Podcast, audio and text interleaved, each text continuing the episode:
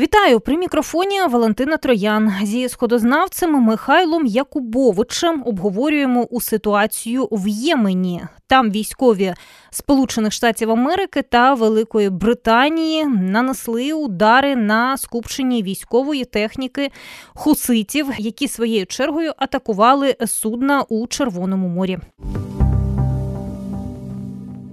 Давайте спочатку нашим слухачам нагадаємо, а можливо прояснимо, що власне сталося і чому така була атака на е, ці скупчення на бази хуситів по тій території, яку контролюють у Ємені хусити. Ситуація е, досить з одного боку складна, з іншого проста. Річ у тому, що хусити. Цей рух контролює західну частину Ємена. Ємен історично це складна держава. Територіально там було багато розбіжностей. Після 2011-го тривала громадянська війна. Ну і а, потім інтервенція військова Саудівської Аравії, Об'єднаних Арабських Еміратів. Американці не вперше цих ударів завдають. Зокрема, до того там воювали з. Е, тим, що називали Аль-Каїдою. Але після того, як Ізраїль почав військову операцію в секторі Газа, е, власне, хусити почали блокувати судноплавство в Червоному морі. Оскільки вони контролюють саме західне узбережжя Ємена і, зокрема, вихід до Бабальмандебської протоки. Зокрема, були вже атаки на е, ті плавзасоби, які вони вважали пов'язані з Ізраїлем якимось чином. Звідти ж запускали якісь безпілотники, які долітали до ізраїльського Ейлата, порту на півночі Червоного моря. Ну і зараз навіть дуже багато великих компаній, таких як там Маєрськ. Інші, які займаються вантажоперевезеннями, а це ж все, що йде через Суецький канал, потім йде через Бабель-Мандебську протоку, далі Індійський океан. Це схід, захід, потім північ, південь, е, там величезні обсяги просто торгівлі. Це, мабуть, найбільший торгівельний маршрут світу. Він е, почав зазнавати е, відповідно збитків, оскільки є загроза безпеці. Ну і тиждень тому приблизно було оголошено про можливість таких дій. Був поставлений відповідний ультиматум, хусити до нього не дослухалися. Ну і був нанесений цей удар, який заявляється в ЗМІ як надзвичайно результативний. От, ну і вже далі йдуть всі ці обговорення, реакції, і е, відповідно процес набуває нової динаміки. Ну якось дуже бурхливо на це відреагував український сегмент Фейсбуку. Можливо, тільки у мене, і я не дуже розуміла, зрозуміла, чому так, е, чому так, оскільки ну це ми стежимо, звісно, після того як е, Росія вторглася на територію України 24 лютого.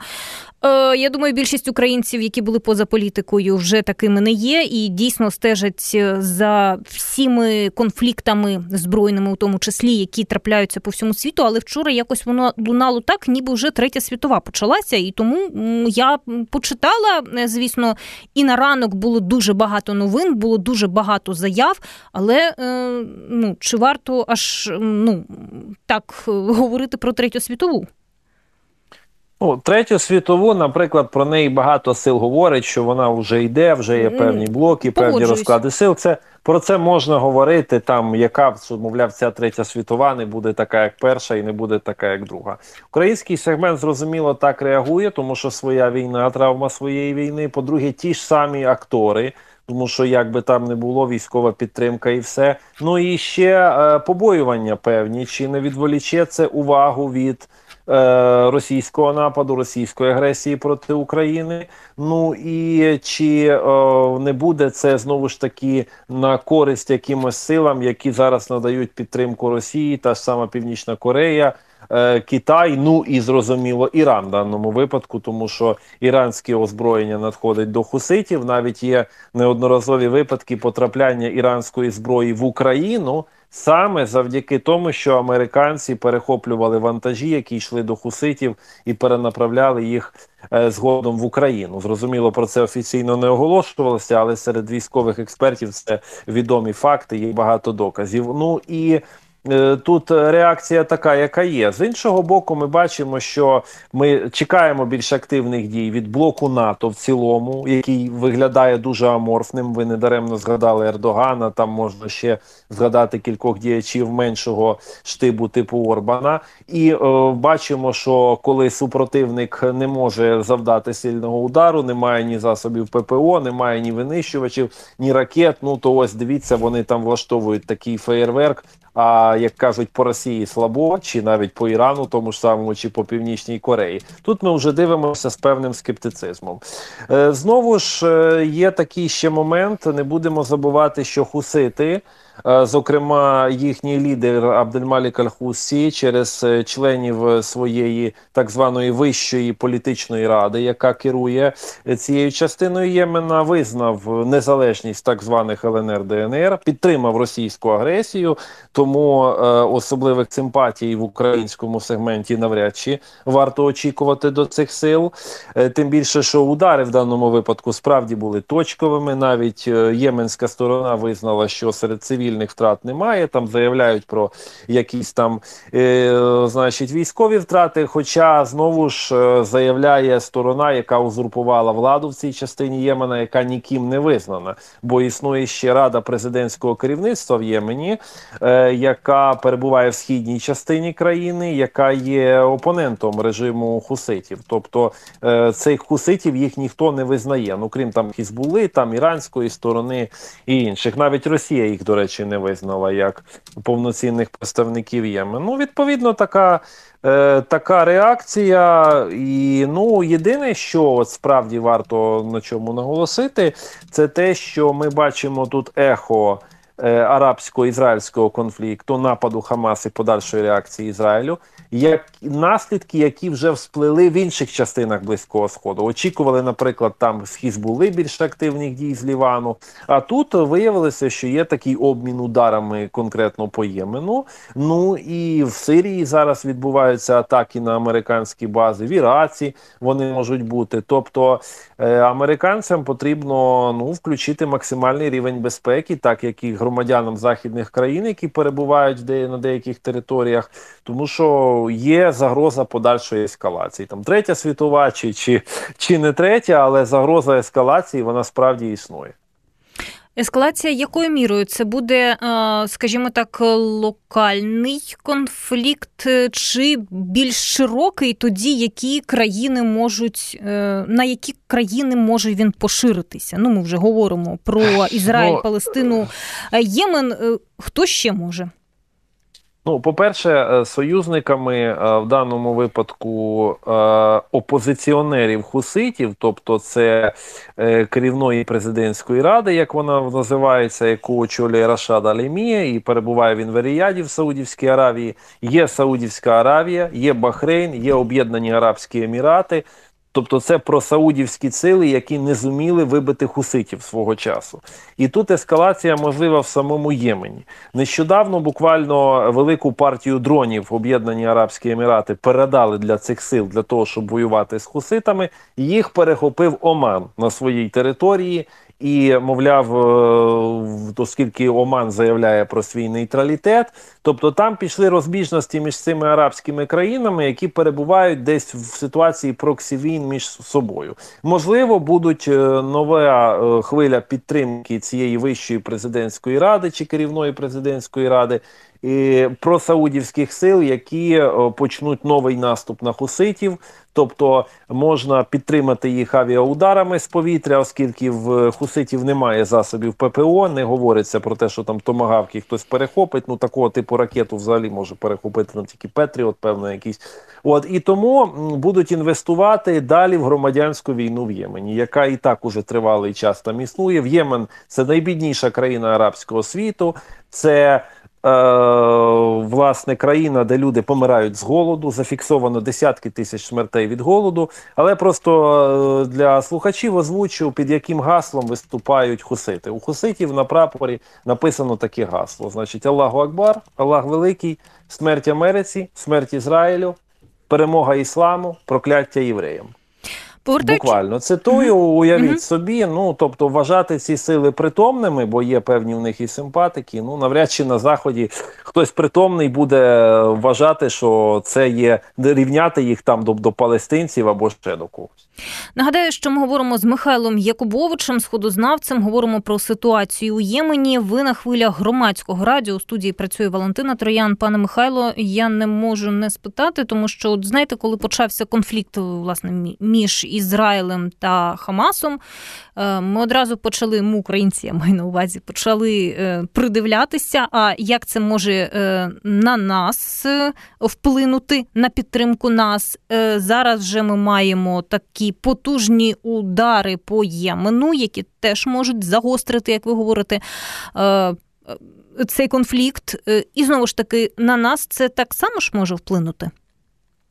Е, це може на нас вплинути, і це може вплинути е, наступним чином, оскільки основний донор е, власне е, хуситських сил це Іран. Але Іран е, мав певний договір з Саудівською Аравією і не озброював там хуситів настільки, щоб вражати Саудівську Аравію, і з іншого боку припинив там навіть ті атаки, які були. То Іран в даній ситуації ще більше буде інвестувати в свою військову силу, посилювати військову присутність і більш близьким буде до рішення про ще сильніше збагачення урану і в майбутньому появу ядерної зброї, і з іншого боку, розвиток своєї ракетної програми з подальшим продажем балістичних ракет і нових дронів для Росії з метою їхнього використання на українському фронті, як мовляв, іранської антизахідної боротьби. Буде це робитися приховано чи ні, але простіше кажучи, іранці у відповідь можуть продати свої балістичні ракети ракети росіянам, не чекаючи е, якоїсь там реакції з боку США, тому що американці їх від цього стримували. Там були певні. Таємні зустрічі не виключено, що десь і зараз відбуваються перемовини на певних рівнях, тому що це це контрольована ескалація, це не та фаза конфлікту, коли вже всі проти всіх. Але не виключено, що е, це спонукає іранців до більш активних дій е, саме у підтримці е, Росії. Я нагадаю, що ми говоримо зі сходознавцем Михайлом Якубовичем про ситуацію у Ємені, і, от, зокрема, проговорили зараз, як е, е, цей обстріл може вплинути. На на ситуацію в Україні і може, до речі. Е, Нагадаю, що ви слухаєте громадське радіо. У студії працює Валентина Троян. І повертаючись до розмови про Туреччину, країна НАТО. Е, чи може це стати, ну скажімо так, конфліктом, розколом в НАТО, тому що ми вже бачимо, кого підтримує е, Туреччина е, у цій ситуації, і навіть у ситуації війни між Ізраїлем і Хамасом. Ну а тут вже, як на мене, прямо дуже е, чітко простежується хто за кого. Е, тут насправді Ердоган почав грати в цю американську карту дуже давно, але Ердоган не виходить з НАТО, Ердоган не розвиває відносин з Сполученими Штатами, не припиняються торгівельні зв'язки і дуже з всі добре назад... в тому числі. Ну Ердоган торгує з ким завгодно. Турецька сторона вийшла на той рівень поза межами будь-якої моралі, яка продасть що завгодно, кому завгодно. Це зрозуміло. Е, в даному випадку турецька політика вона зводиться до простого такого, знаєте, базарного продажу, е, в тому числі торгівлі, незалежно від того, кого б вони не підтримували. Вони інвестують так само з Ізраїлем. В них багато проєктів з Іраном, з Росією, з Україною. Вони вміють на цьому фронті грати в таку багатовекторність. І тому ці заяви Ердогана їх ніхто не буде брати до уваги. Наприклад, свого часу Туреччина надавала свій повітряний простір для ударів по Іраку. Е, і здається питання: а де ці всі люди? Чому вони в самій Туреччині не засуджені як вороги? Чому тому, що Туреччині було вигідно там гратися в різну політику в Іраці, в тому числі з курдським питанням, теж саме стосується Сирії. До речі, коли Туреччина завдавала ударів по Сирії, е, зокрема і по курдським позиціям, е, де ж де ж був Ердоган? Ну він був в перших рядах, хто власне підтримував цю офензиву. Тому ця лицемірна політика е, диктаторів близького сходу вона зрозуміла всіми на заході. В даному випадку Ердоган буде однією рукою говорити про те, що мовляв, ось так і так, але активних дій якихось антиамериканських не в тій він економічній ситуації, щоб е, тут все гратися. Ну і не забуваємо, що і ціна на енергоресурси одразу підскочила, тому що дуже багато танкерів іде, і зараз компанії утримуються від перевезень, тому що великі безпекові ризики, а безпекові ризики додаткове страхування, додаткові кошти. Витрати вже ціна на нафту е, пішла вгору. А на наступний на цей, до речі, вже рік прогнозувалося падіння. Ну і навіть багато країн, не Туреччина в даному випадку, але е, ті Саудівська Аравія, вони є бенефіціарами в такому е, випадку. Тому тут е, надзвичайно складна ситуація, де заяви це одне, але конкретні дії. Я думаю, що від Туреччини чекати якоїсь підтримки хуситів, ну цього навряд чи вартує, так само, як і їхня підтримка Хамасу. Це просто ну таке лицемірне позірне говоріння і не більше того. Е, пане Михайле, якщо говорити про хуситів, ну скажімо так, про устрій життя, можете якось його описати? Що це за люди? Ви вже е, пояснили їхні гасла, нагадали їхні гасла, під якими вони власне воюють і за що вони воюють. Ну, але це воєнізоване угруповання, яке контролює певну територію, так? І як живуть люди на цій території? Е, люди живуть на цій території погано, е, але тут є кілька чинників. По-перше, хусити як рух з'явилися в 90-му році, в 90-х роках, і е, там було кілька угрупувань. Спочатку там так звана віруюча молодь, потім прибічники Бога Ансарула. Ну і зараз хусити за останні роки вони намагаються із себе якби розробити такий певний ребрендінг, зокрема після 22-го року, коли вони почали формувати там уряд національного спасіння, коли вони почали е, підключати політиків навіть свого часу ним ворожих, тобто зіграти там в таку умовну демократію. Е, Тобто вони почали це робити, і життя в західній частині Ємену воно мало чим відрізняється від частини в східній, там не побудована якусь північну Корею, але радше побудований такий собі Іран мініатюри. бо Е, хусити це все-таки шиїцький рух, хоча і вважається він поміркованим. Вони належать до зайдицького напряму в шиїзмі, а до іншого, ніж іранські аятоли. Але там можна теж бачити цей культи особистості, зокрема лідера хуситів. Тобто там сформувалося так, що цей Абдульмалік Аль-Хусі, він має більше повноважень реальних, ніж там те, кого вони призначили в уряд і так далі. Тобто це така собі мініатюрна іранська модель. Е, Багато в чому вони намагаються займатися там і різними. Е, контрабандними питаннями, от той самий Порт Ходейда і інші е, грали велику роль в цьому в цьому плані. Ну і дуже багато внутрішніх конфліктів. Е, є проблеми з електрикою, є проблеми навіть з пальним, є проблема з водою величезна в Ємені, є певна доля наркотрафіку, яка йде теж через Ємен. І е, це така сіра зона, тим більше територія, контроль над якою ніким не визнаний. Тобто, це велика трагедія для єменського народу і.